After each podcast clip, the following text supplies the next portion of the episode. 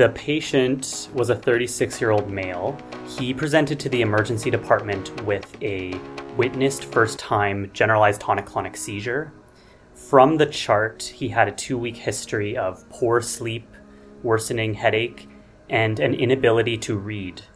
That's Dr. Justin Smith. He's a rheumatology fellow at the University of Alberta and our guest on Around the Rheum. Welcome back. I'm Daniel Ennis. And I am Watson to my co host Sherlock, Dr. Janet Pope. Welcome back, Janet. How are things? Great. And we're really excited to do another mystery case. Absolutely. So today we're doing the third installment of a special series that we're calling Clinical Pearls and Medical Mysteries, where a colleague brings us a challenging medical case they've been involved with. And we, and of course by that I mean mostly Janet, will attempt to come up with a diagnosis in real time. So before we get to our guest, a couple of housekeeping notes. If you have questions you would like answered by rheumatology experts, please contact us through the CRA Twitter account at CRASCRRheum or by email info at rheum.ca. For future Clinical Pearls episodes, please get in touch if you have challenging cases you want to present on the podcast. All right, now on with the show and our guest. Justin Smith is currently a PGY 5 resident completing his rheumatology training at the University of Alberta in Edmonton. He's originally from Calgary and has an interest in connective tissue disease, particularly lupus, and pediatric to adult transition. Justin, welcome to the show. How are you? I am great. Uh, thank you so much for having me. It is our pleasure. We're really looking forward to this. We really like doing these episodes um, just to try and model clinical reasoning and uh, work through some of these really tricky cases that we sometimes see in outpatient or in the hospital. So uh, maybe we'll we'll hand over to you, and we'll periodically interrupt you with uh, and pepper you with questions and such. So uh, go for it, Justin. Great. So this was definitely a challenging case. The patient was a 36 year old male, previously healthy, and originally from China but had been living in Edmonton for a number of years now. He presented to the emergency department with a witnessed first time generalized tonic clonic seizure. From the chart, he had a two week history of poor sleep, worsening headache, and an inability to read. He was intubated in the emergency department due to confusion and inability to cooperate with respect to obtaining further investigations and imaging but otherwise his vital signs were normal, including being normotensive and being afebrile. He had a CT head that showed symmetric posterior predominant bilateral cortical and subcortical hypoattenuation, slightly more extensive on the right than left, and this was felt to be compatible with posterior reversible encephalopathy syndrome or PRES. He had a concurrent CTA of the head and neck at that time, which revealed no vascular abnormalities.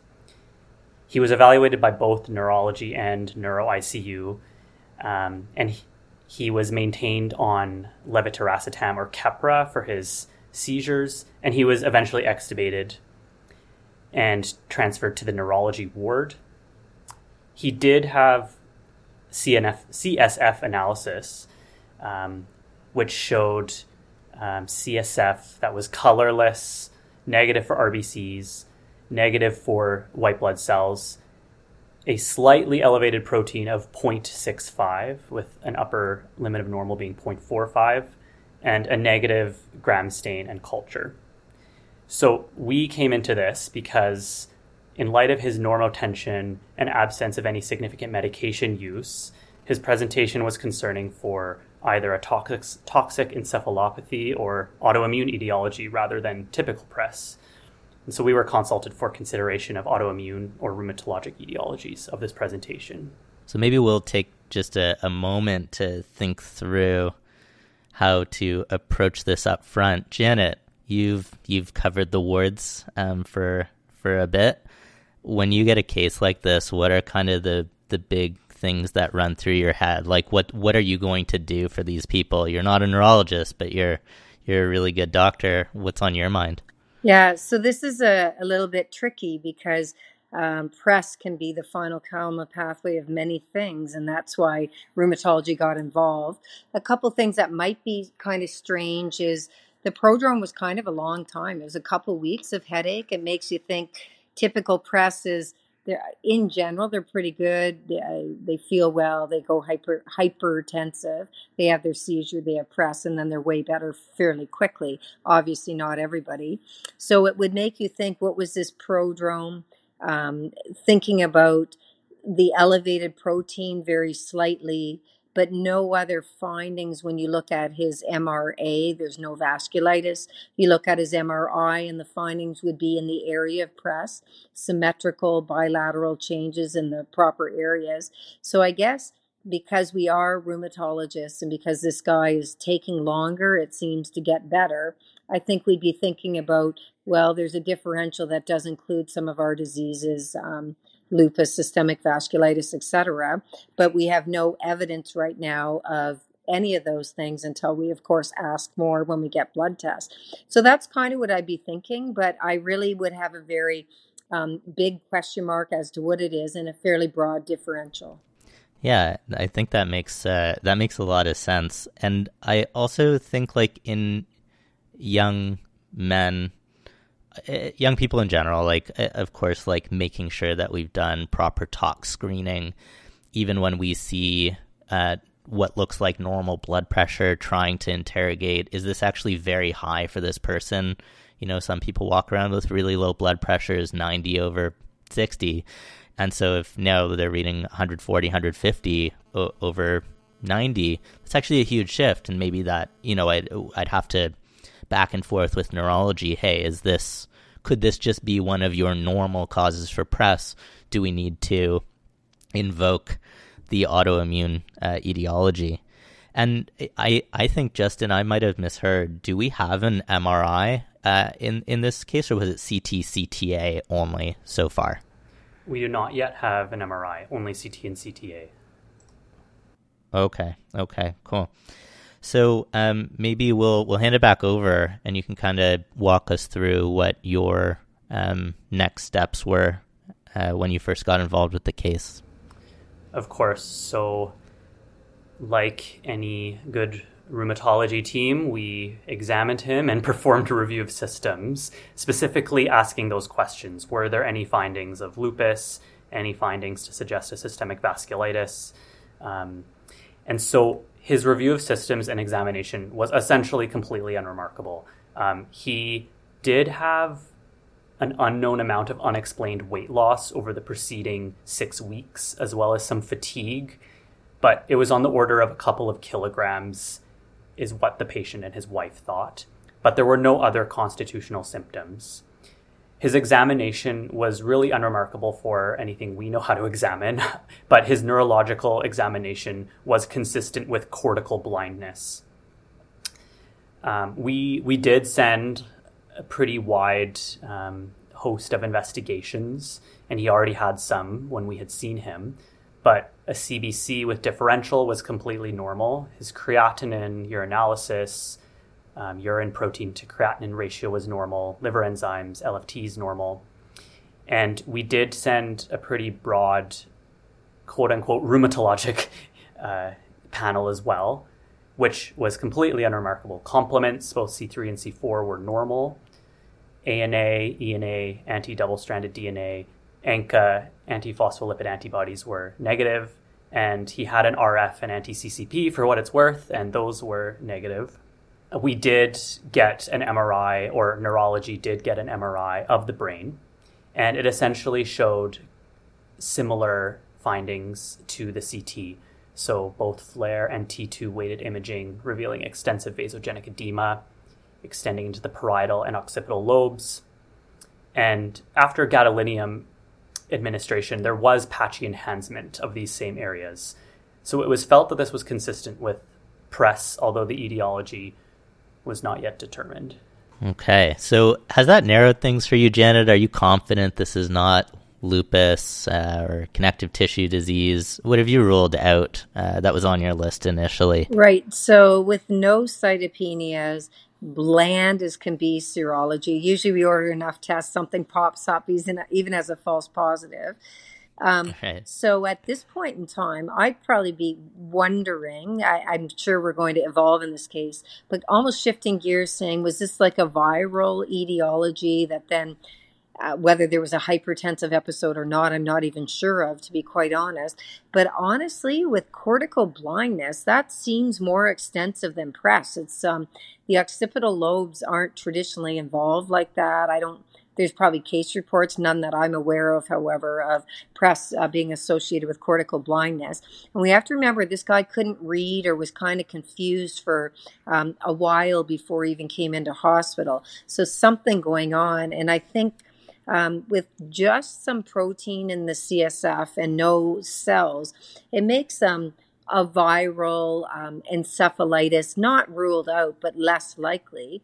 And then on imaging, I don't think there's something that would say, oh, aha, it's got a predisposition to exactly those sorts of areas that we think of as PRES. But I would still wonder about some kind of encephalitis question mark. Um, and at this point, I'm not like obviously rheum got involved, but I'm not thinking high right now of a rheumatology um, condition. Is that mm. what you'd be thinking, Daniel? Yeah, I think I think it has narrowed it a little bit. Um, like it is very unlikely that we're looking at a classic connective tissue disease, um, or you know scleroderma with hypertension and PRES from that. Like we're we're really not getting a clear signal. And I think in those settings, the things that come to mind are like, okay, well, gonna have to you know hit the books and think about like, all right, what it, it, is this a pattern that we see with you know primary angiitis of the CNS? Do we see this with, you know, geez, I'll have to look it up. Do we see this with sarcoid? Do we see this with some of the other kind of, you know, rarer entities that we bump into? Um, and also when someone's, you know, having these, like something so impressive, so aggressive, um, and, you know, my gut instinct is, wow, that's a really weird case. I think my heuristic is to think about things like paraneoplastic syndromes, and um, and then for a young person, like what could be the sorts of malignancies on the list. You know, I, I, I think that I would at least do you know a, a testicular exam, make sure there's no masses. Um, also, a good opportunity to look for um, ulcers that someone might not be aware of from Behçet's. Not that, not that that's the diagnosis here, but but just a, a bit of a two for one while you're already examining someone. Um, so I think I would at least think about those things, and I would toss them neurology's way. Hey, um, anything other than a rheumatologic disease, because we're not getting that signal just yet. Um, you right, know, right. this is a rheumatology podcast, but uh, I would be putting it back to them to be like, you guys, have, what other neuro tests do you have? Mitogen panel, repeat LP, like what? What's your plan? Is this protein explained by seizure or not? You know, cause and effect of the the protein and the the CSF there. That's always kind of a piece right. of the story. And thinking even CNS lymphoma, it's um, so symmetrical, no white cells to even do flow on in the CSF because with not that that's always weight loss, but that things like that could occur a lymphoma. But I don't know. I think it's a big question mark still at this point. Yeah. And and another question for you is because uh, I think this can be a little bit of a crutch in hospital cases. You can get away with pan scanning people, right? Oh, CT neck to pelvis. Let's just like see what's there. Is that is, is this a point where you would say actually if we found a whole bunch of lymph nodes, that's really going to help us sort this out? Um, if we found you know a big mass in the lung, that's going to help us out. Um, or do you think it's too early to be doing kind of that sort of pan scan shotgun approach for, for such a young guy? When would you kind of add that into your uh, investigation? Or never? Maybe you never do that. right. So uh, it it's hard to say, right? Because in some institutions he'd get a PET scan because there was, albeit mild, a weight mild weight loss. You were trying to mm-hmm. go over the cancers that would be particularly possible in this age group. Um, again, most of them wouldn't be causing PRES or even associated with PRES for the most part. Uh, mm-hmm. So I don't know that it would help right now. On the other hand, this guy is blind. He's a young guy. I don't know if neuro is going to do visual evoked responses, but this is not an MS pattern currently. So it's um, it's tough, and even ordering viral titers, like for what? For everything? For West Knockville? Right. For this? For that? For everything? Totally. It's a tough one still right now. And of course, we're Mhm. always uh, wanting to do shotgun. I don't know what's going on, but since he's not febrile, we'll give him glucocorticoids and see if he can see again. And that would be treating I don't know what. But I'd be tempted And at one uh, would you do that at the?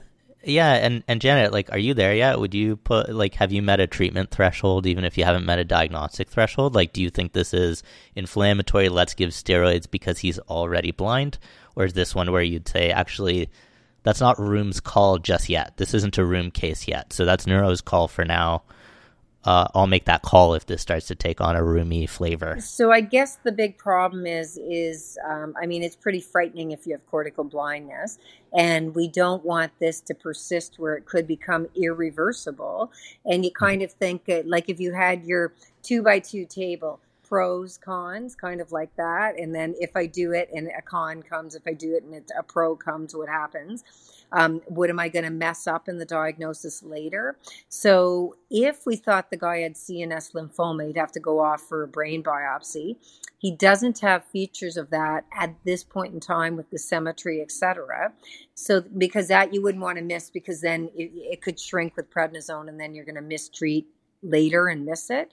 But you know, sarcoid, other things like that could be steroid responsive. Um, you know, it, it- it's the wrong distribution, but herpes encephalitis, um, you know, with swelling going on and changes on MRI, people might give someone glucocorticoid high dose for that. So I think I'd probably discuss with neuro and say, we don't really have a clue. We don't think it's our stuff, but this is serious and what's on your list what's on could be on our list of differential because we're getting to rare birds now and would Mhm. glucocorticoids help while we're trying to further investigate so i'd ask Mm. the question i actually don't know the answer though Okay, well, maybe that's a good place to turn back to Justin, um, if he's hasn't fallen asleep asleep yet. um, Justin, so what what did you folks do as kind of your next tier of investigations or management?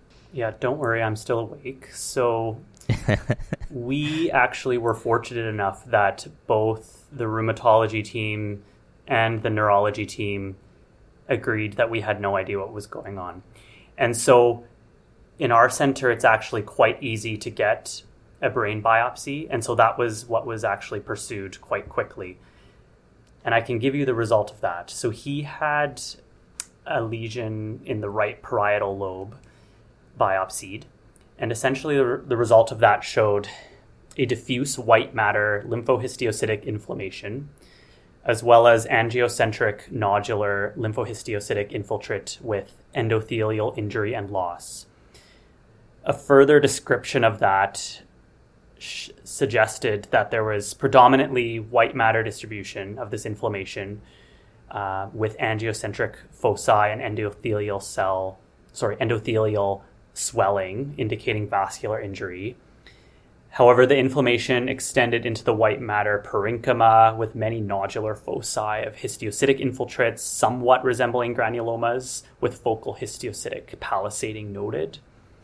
Um, the T cells were diffusely distributed. There were CD68 positive histiocytes, along with diffuse CD4 and CD8 positive cells. There was no evidence of viral cytopathy, including no HSV 1 or 2, CMV, or EBV staining. Gram staining, PAS, ZN staining were negative for bacteria and fungi, and AFB staining was negative.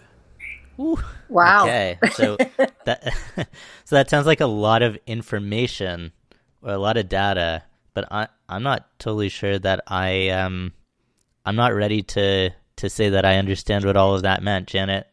Right. Well, I was kind of waiting for the bottom line on the path report. Therefore, it's histiocytosis Yeah. X or it's compatible with sarcoid ish or something. I was kind of Yeah. waiting for therefore can be because I don't like we don't think of histiocytes in your brain very much. So that they No. they're they're pathologically there.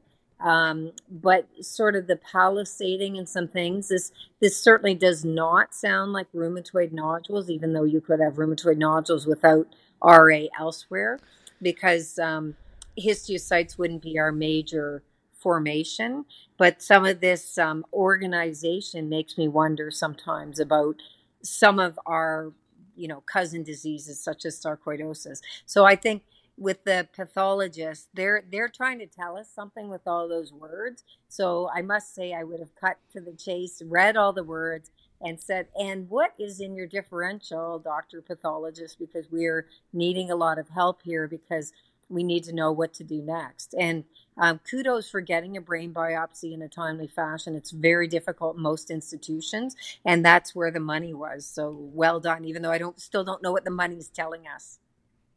Yeah. Justin, did they give some clarity on what, what they were actually trying to tell us? So, interestingly, in their report, they actually first said that this is not consistent with PRES at all in terms of the um, histologic analysis. And they didn't really give a differential. However, the suggested diagnosis was actually a primary angiitis of the CNS, is what was suggested to us.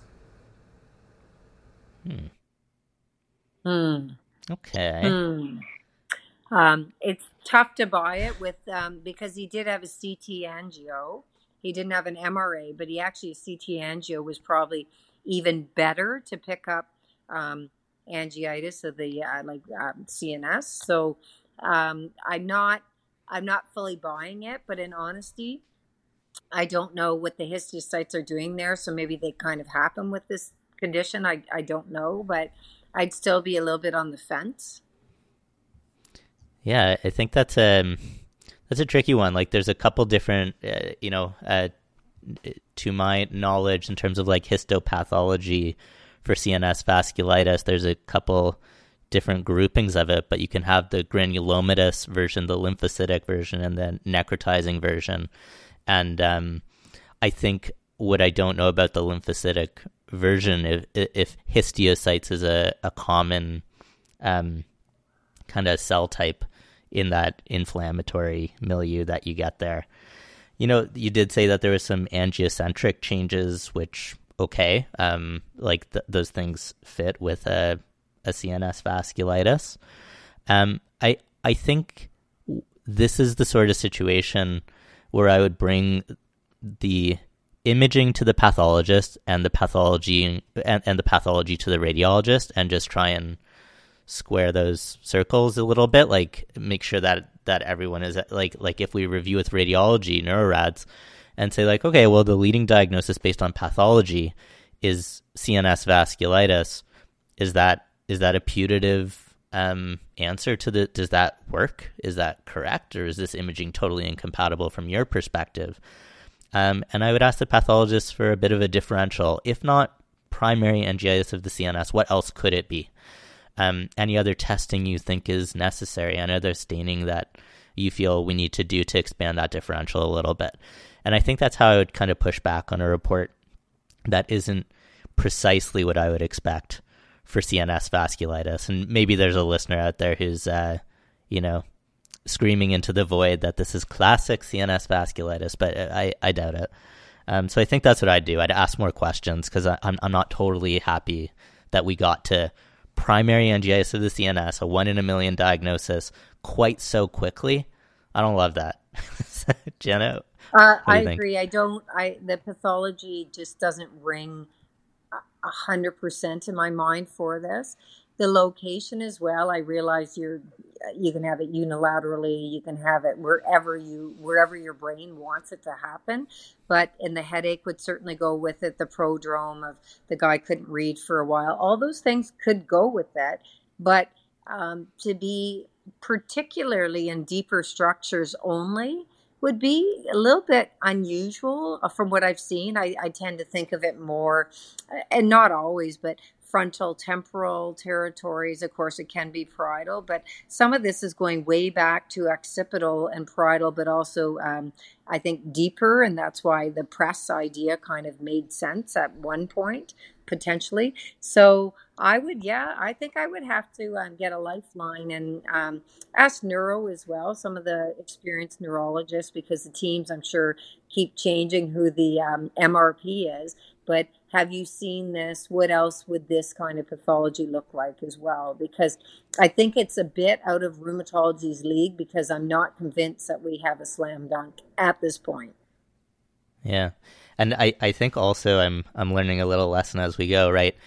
The imaging looked like PRES. It doesn't diagnose PRES, right? It looked like PRES. And the pathology looks like primary angiitis or CNS vasculitis, it doesn't mean that that is necessarily the clinical diagnosis, right? If you found vasculitis outside of the brain, it would instantly be that a, a, systemic vasculitis with CNS involvement, not primary angiitis of the CNS. So pathology can tell you that there's vasculitis. They may not be able to tell you that the primary entity is vasculitis, right? You have to think about the minute you've diagnosed vasculitis, you have to go through that exercise of like, well, is it a primary diagnosis like ANCA vasculitis, or is it something secondary to infection um, or you know malignancy or or medications, drugs, etc. So I, yeah, I still I'm not. I, I, I mean, at some point there's an answer. at some point we get to the end of a case, but I'm not sure that I'm like settled yet. Um, so I think I think I would be interested in imaging elsewhere, uh, even as we run this story by neurology.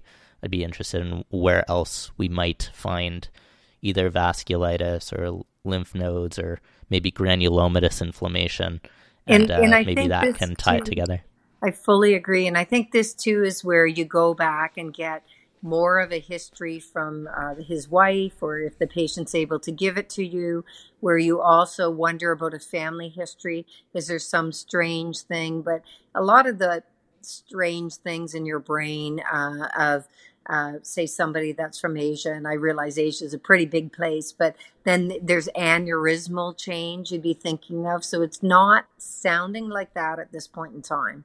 Okay, so Justin, what what kind of started popping up next. I get the feeling we're not at the end yet. No, we certainly are not. So our differential was very similar to yours. So we did not think this sounded like primary angiitis of the CNS, although the pathology suggested it on report. We did have it on our differential, however, because we still did not know what was going on. And in discussion with neurology, we also discussed could this be neurosarcoidosis? Could this be still a lymphoproliferative disorder, including an angiocentric lymphoma, or perhaps a paraneoplastic phenomenon?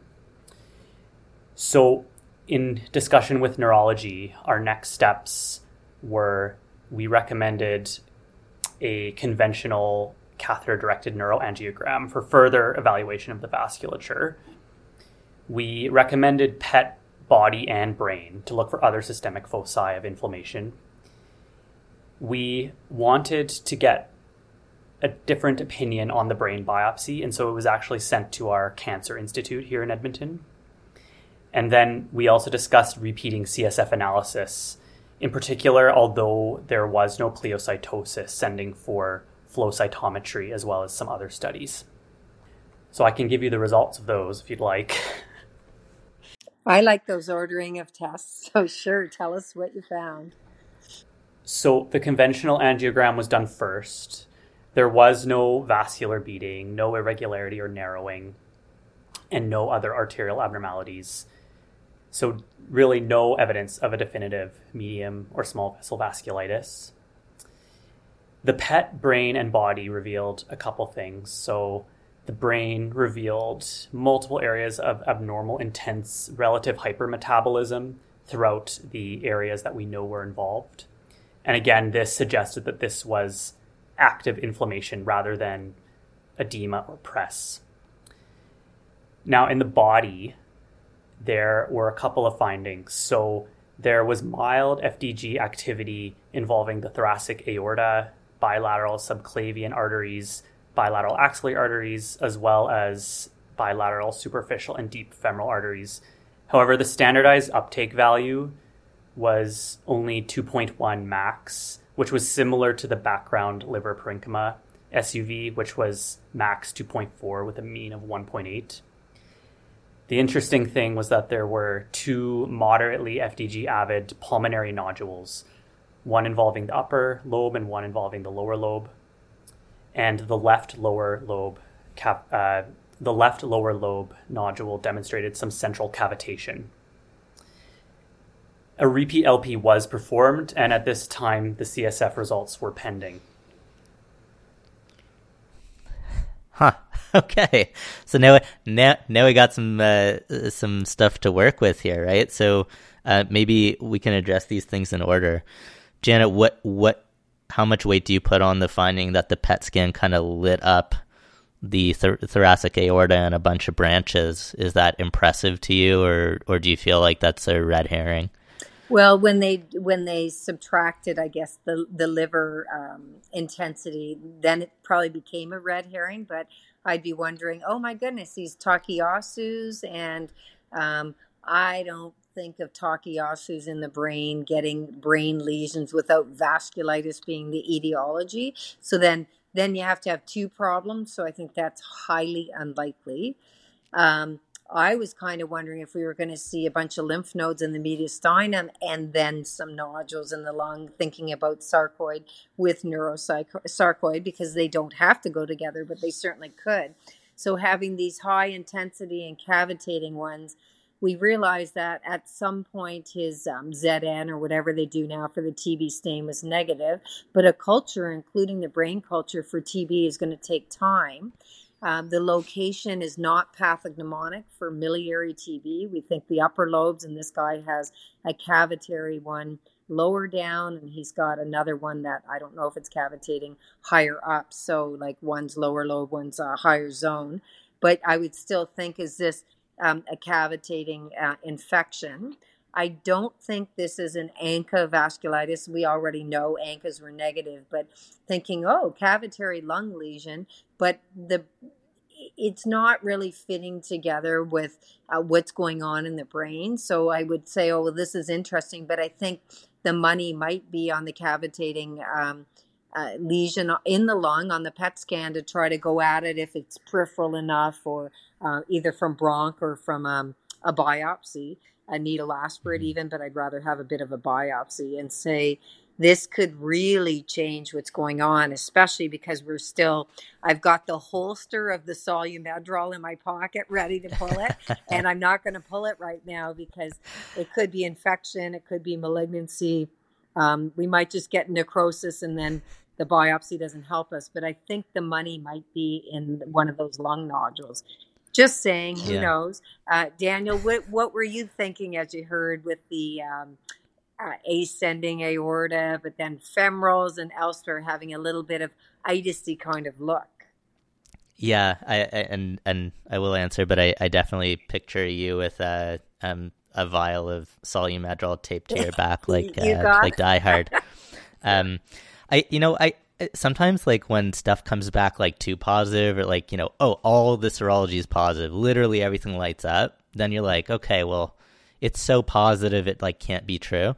Here i, I kind of have that same feeling of like well like uh, if if we're talking about cns vasculitis that is small vessel right? It has not hit any of the medium sized arteries in the brain. Our conventional angiogram was negative. Our cta was negative. Um well, then we're talking about something variable vessel. And, you know, we have Behçet's and we have Cogan's as like technically our variable vessel with a bunch of other types of vasculitis that can very rarely affect small vessels and large vessels. Um, it's just not like clicking into place for me, right? And if it was TAK, then how is TAK going to cause CNS vasculitis? That's got to be case report level stuff. That that that has to be rare, rare, rare, rare. Um, so uh, I'm, I, I think I'm going to put that into the likely red herring, but we'll come back to it if we need it sort of category. Um, and and put that to the side for a second. I think these cavitating nodules really need to be explored, and uh, I think I would, yeah, I would holster the steroids for now because in some weird infection that I don't know enough about has to be higher on the list. Um, and uh, you know he's he's born out of country, and I don't know what his exposures were, and we didn't get deep into that initially. So I think that biopsy of that and a good review for potential um, exposures and infections is uh, that's rank order, that's what I would do first. That's where we have to go. And um, yeah, considering malignancy, that's that's always on the list. But we didn't see the standard lymphoproliferative sort of features of, you know, uh, hepatomegaly, splenomegaly, lots of lymphadenopathy.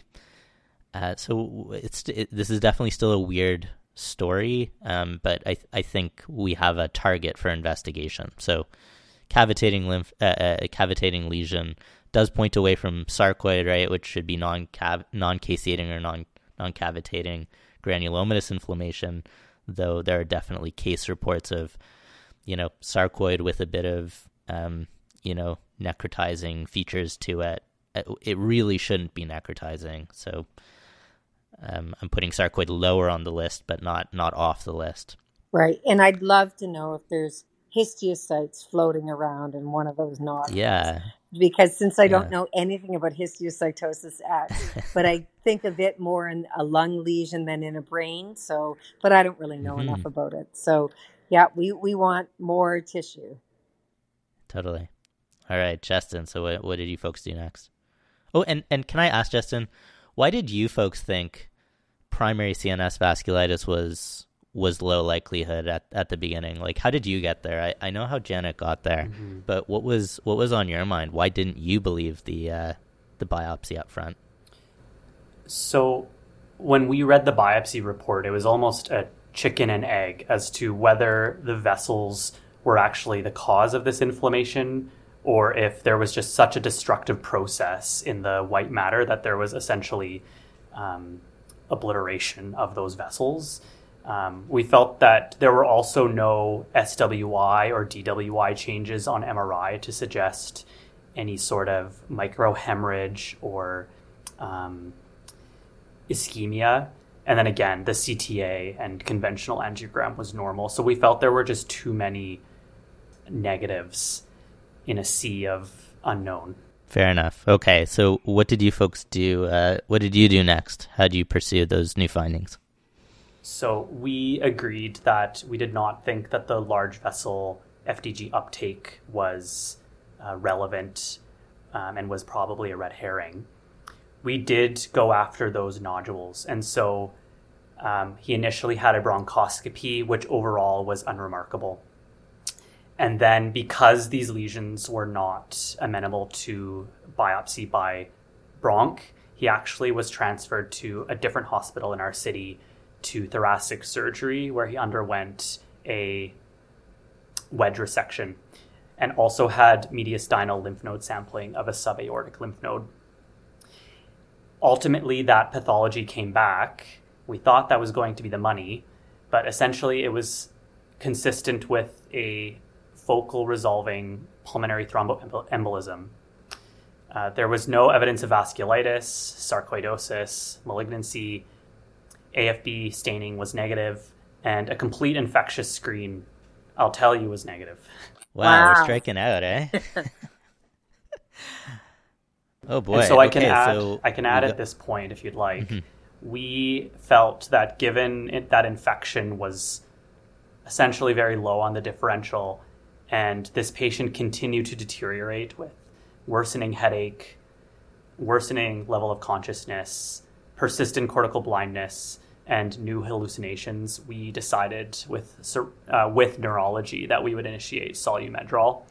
So he was given a gram IV daily for five days, and he responded remarkably to the steroids. So headache improved significantly, almost disappeared. Um, his vision actually improved, hallucinations uh, stopped. He was able to see colors and count fingers. And so what we learned is that he has a steroid responsive disease. and that's where we were at. wow. Oh boy. Okay. Um, all right, Janet, what do you think uh, at this stage? Well, I mean, I don't think he's what we used to call SSV, some sort of vasculitis.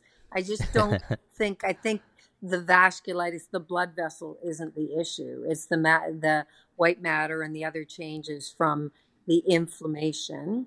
Um, mm-hmm. Again, I don't think any of these um, strange post viral encephalitis pictures would respond as fast to glucocorticoids. And because um, when things were stained and cultured for what most people would think about it was um, benign, it was negative. So um, I think he has Neuro's problem, but that that we yeah. now are probably uh, going to have to think of a prednisone sparing drug, or at least see what happens as you lower the doses. Couple things. I'm not mm-hmm. sure why they went the full five days, but this guy was blind, starting to get confused and hallucinating and deteriorating. So um, I I wouldn't have a big judgment of five days of five grams instead of three days of three grams because then he'd be going on to um, oral low dose Solu-Medrol or oral um, well not low dose um, 60 to 80 milligrams or oral prednisone 40 to 60 or something like that depending on his weight etc but we're eventually going to say well what kind of steroid sparing drug is this guy going to get as if you lower and things worsen because we don't even know what the diagnosis is. It was prednisone deficiency syndrome, but that's not a diagnosis. and what would be, um, you know, we know that he has a lymphohistiocytic inflammatory disorder on biopsy. Does that influence the choice of your um, you know, steroid sparing or your other medication that you'd be thinking about at this stage? You know, I don't know that I'm smart enough to say what, like, whether a drug that's pretty pan immune suppressive. What I would be thinking about is what can get into the brain of this person. And the usual sort of um, things we think about are, well, cyclophosphamide or rituximab. Um, certainly mm-hmm. with a leaky blood brain barrier, and that's what he would have in some areas because he has the inflammation. You could think about um, possibly azathioprine, but I think he's was sick enough with uh, significant neurological impairment that it's either cyclophosphamide or rituximab in my mind, but that doesn't mean something less aggressive. If he got great and you were able to get his prednisone down to you know 10 to 15 milligrams before symptoms came back but i doubt that's going to be the case. I think he's going to need one of our heavier duty drugs. Hmm. And justin can i ask so the the lung biopsy it, you told us that it, it didn't show anything compatible with all of those diseases. Did it show anything at all or was it just pure necrosis or was there gran- granulomatous inflammation of any kind or was there anything inflammatory or it was just kind of it was necrotic, nothing, and like nothing to see there at all. Just trying to like, are there any clues anywhere that's going to lead to tying these two things together? Because why does this thirty um, something year old gentleman why does he have a necrotic anything? Well, Thirty six years old or something. He's lying around the poor guy. yeah, exactly. Um, but I just like it, it's it, if it's truly nothing, and we're saying, oh, that's just coincidentally there that's a it's a tough coincidence to to stomach. I'm wondering if there was anything to see. So that was actually our question, and I'll come back to that because we still have an outstanding CSF analysis that was repeated. Mm. And so okay. we actually so he had a repeat LP and CSF this time was sent for all the usual suspects but was sent for flow cytometry despite there being no pleocytosis and sorry, my computer froze. um, That's okay. It's building suspense. It is. It is. So the flow ty- flow cytometry actually showed an abnormal sub- abnormal subset of presumed T cells suggestive of T or NK cell lymphoproliferative disorder. So at that point, we were thought that we were on the right track. So we had a phone consultation with Hemato Oncology. However, they had a look at the case and they told us that they felt that this abnormal T cell population was reactionary to a systemic process, but would discuss this at their multidisciplinary lymphoma rounds. But given his ongoing symptoms and accrual of damage, in discussion with everybody involved, we decided to initiate cyclophosphamide 750 milligrams per meter squared, given his dramatic response to steroids, and so that was given. It, it, you know, sometimes sometimes it feels when we're um, working on these cases in real time, it feels like people are really trying to not call it lymphoma when, like, the I, the evidence we're getting is suggesting that lymphoma esque. Um, yeah, yeah, lymphoma adjacent.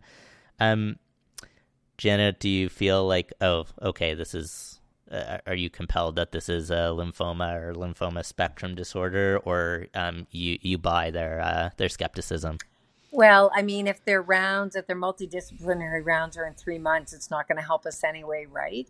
And they're looking at path, and you know, we're all everything's kind of evolving, but.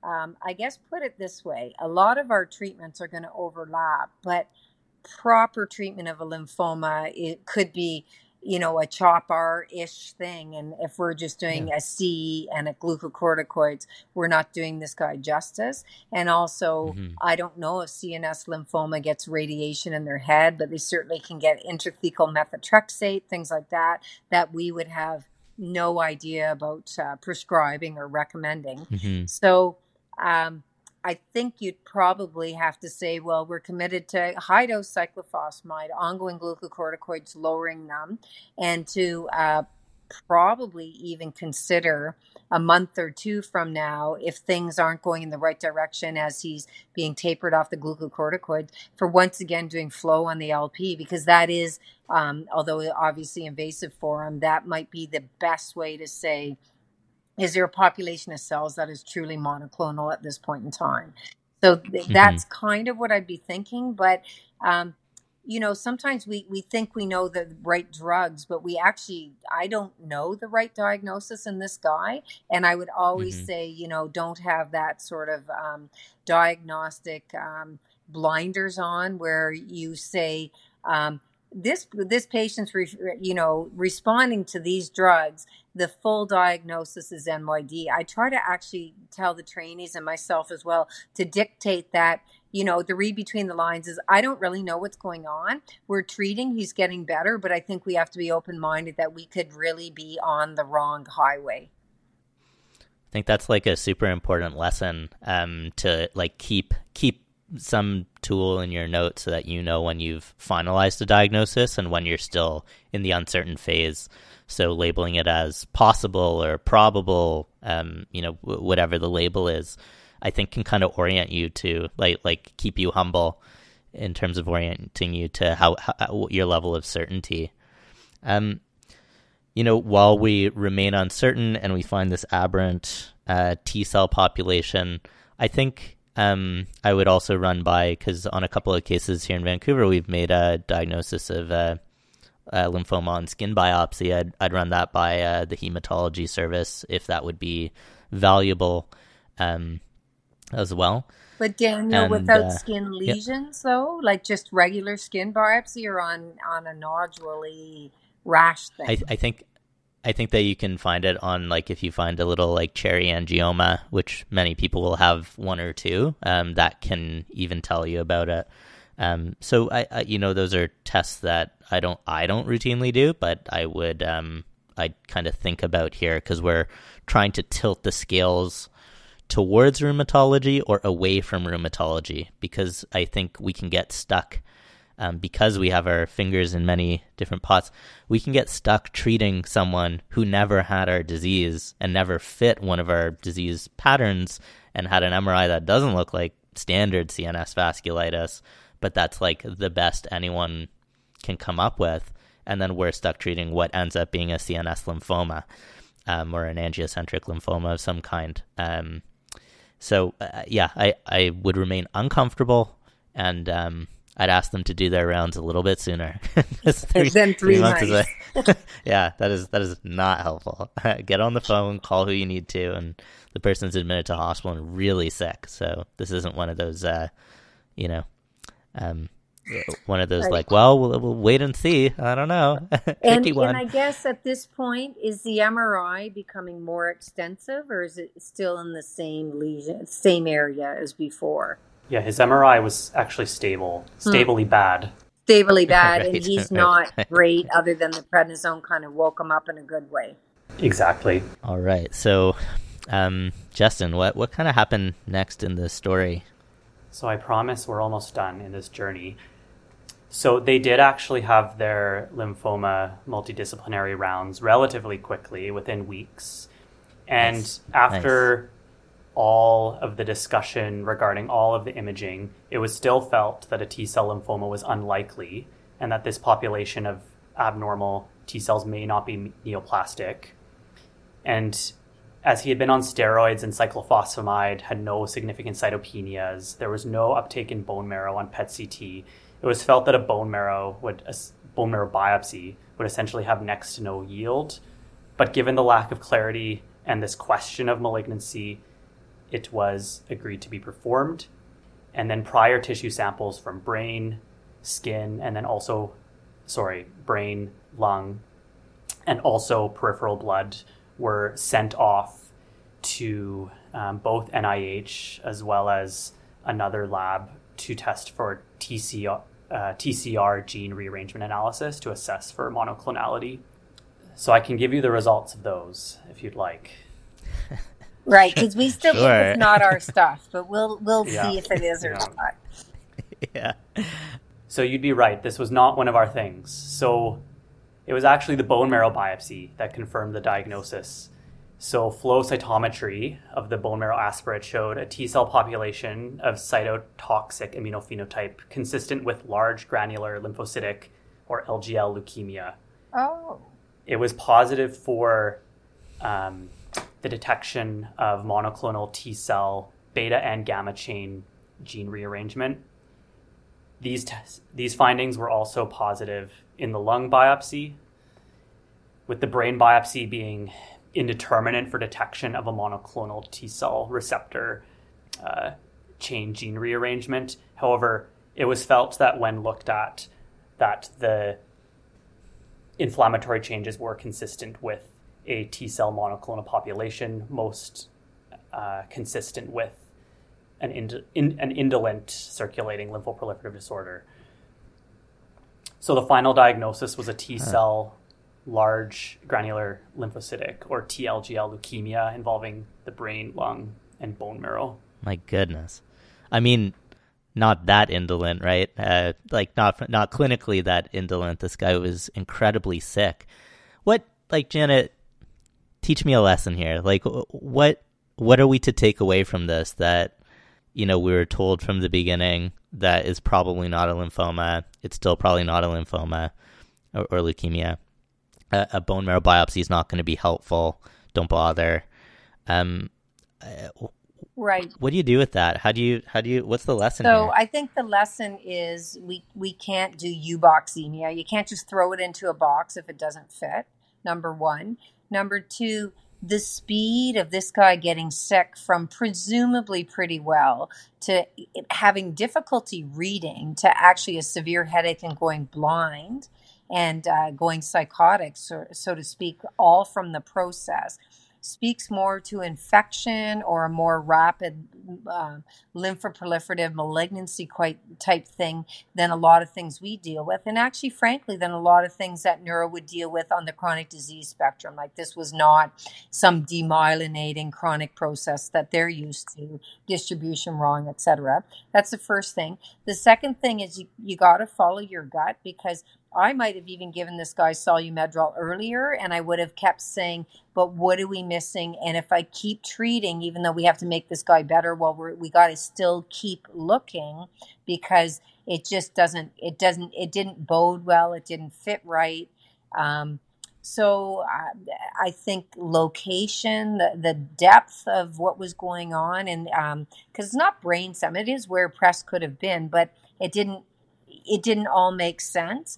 That's also not a common spot for um, CNS vasculitis or angiitis. It's just, it could be there. I'm sure there's case reports of every single structure in the brain that could be involved, but it's not our classical, you know, we, I think big lobes, not so deep in general. So I think a lot of those things, um, to have all these multidisciplinary groups together and saying, what the heck? The other thing is that biopsy was disturbing because, since on, honestly, I don't know much about histiocytes in the brain, I don't have a clue actually. That's where I would say, you know what, this just doesn't sound like our stuff. Neuro says it doesn't sound like their stuff. It's like a ping pong ball. So, who are you going to send it to? And I guess that's where. Mm-hmm you know you'd want to know um, again usually it's the older hemonc that has seen something like this that's um you know not common and is a diagnostic dilemma. So I think there's some of the things get get a helpline, get other disciplines involved, talk to each of the groups and try to reach consensus, but not trying to make a label because um, you know, all along it just seemed not really like our stuff. Totally. I, and I'm curious, um, and Justin and Janet, you can both comment on this. Did the brain biopsy help or not help because it's it's always an important part of like all of all of these cases that well the tissues it's in the brain that's really elo- usually eloquent and we don't want to biopsy that unless we have to. Um, and then sometimes we get the biopsy and we don't even know what to do with it. Did it orient us uh, in this case? Was it more confusing than not? Would we have come to the same diagnoses without the brain biopsy? Would we have gotten there as quickly what was the value here in the end? I know I know it's all in retrospect, so this isn't for criticism, but it's just to try and, you know, integrate this for the next time we see something similar. Do we do we go for the brain first or do we look for something in the lung, look for something in the abdo first. Well, uh, what do you think? Usually we can't get a neurosurgeon to do it, so then you start going yeah, everywhere because they say we don't like to do it, we don't want to make yeah, yeah. person, et cetera, et cetera. But where I felt comfortable on the brain biopsy was not the conclusion of the uh, vasculitis because we weren't really buying it at that point. Where I felt comfortable was all these viruses, including stuff that I've rarely heard of um, that causes encephalitis and things that can be focal. And even um, you don't want to mess um, varicella or, or, herpes 1. You just, eh, I think I felt comfortable that all that stuff was tested for on in the brain because um, if we miss that, that, you know, that could be something where the person it could be lethal or the person is really maimed or we could have had antiviral treatment and so i think we we narrowed things down and spared inappropriate treatment because you know the antivirals would have given the guy some kind of um, you know a cytopenia we would have barked up the wrong tree whatever. It just might have caused more uh, confusion. I don't know justin what what would your thinking be that the brain biopsy was helpful or it could have really misled us or both?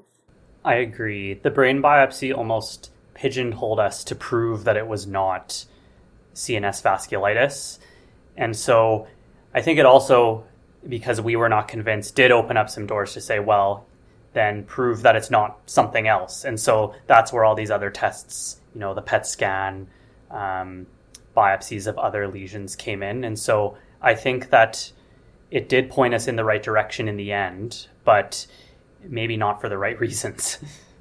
I think that there's almost like a lesson here, and I keep learning this uh, uh, early in clinical practice. Is that there's a reason that we start with history, physical exam, you know, basic investigations, anterior investigations. Like there's a reason why we try, even in rare diseases, to come up with a pre-test probability before we do a thing, because it turns out that um, the tests we do often can uh, uh, cause, uh, lead to more questions than they answer. And you still need to synthesize the data and come up with an explanation for the the test you did. And so sometimes it adds more chaos uh, and more entropy uh, than it than it um, undoes. So in this case, it seems like you started from a place of this doesn't really sound like like I haven't seen a CNS vasculitis present quite like this. You started from that, and then worked your way out from there. Um, and so you still used clinical uh, decision making to to not close the diagnostic door, right? To to keep to keep looking, and and so uh, I I think you did that. That's an incredible job. I, I hope I would have done something similar, but that's a very tough case. Well, Justin, thank you so much for um, presenting such a such a challenging case. It was a real pleasure to try and uh, work through that um, with uh, with you and Janet. Any uh, closing thoughts on on your side? Yeah, so I think the interesting thing is this is the one leukemia that we sometimes see as well in RA patients that have Felty syndrome. Yes. So I'll tie it I'll tie it back to rheumatology that way, even though it didn't end up being our disease in the end. Totally. Uh, yes. So Justin, thank you so much for coming on the podcast. Uh, Janet, thanks so much for uh, walking us through all that. And uh, maybe we'll we'll leave it there for today. But uh, looking forward to our our next uh, our next tough case. And we really want our listeners to present a case. Um, Justin did an excellent job, and these things are complicated. And by presenting and reviewing, I think you can learn so much. Totally. All right. Well, thanks, everyone. Thanks. Bye bye. Thank you. That's it for this episode of Around the Rheum. For questions, comments, and future episode ideas, email us at info at rheum.ca or tag our Twitter account with your question at CRASCRRheum. Around the Rheum is produced by David McGuffin, Dr. Dax Rumsey, and Erin Stewart. We would like to give a special thanks to the Communications Committee and the staff of the CRA for their hard work. And of course, an extra special thanks to Dr. Justin Smith. And of course, Dr. Janet Pope. Our theme music was composed by Aaron Fontwell. If you enjoyed your time with us, please give us a rating and write a review wherever you listen. It helps people find the show. And be sure to subscribe so you don't miss future episodes. Until next time, I'm Daniel Ennis. Thanks so much for listening.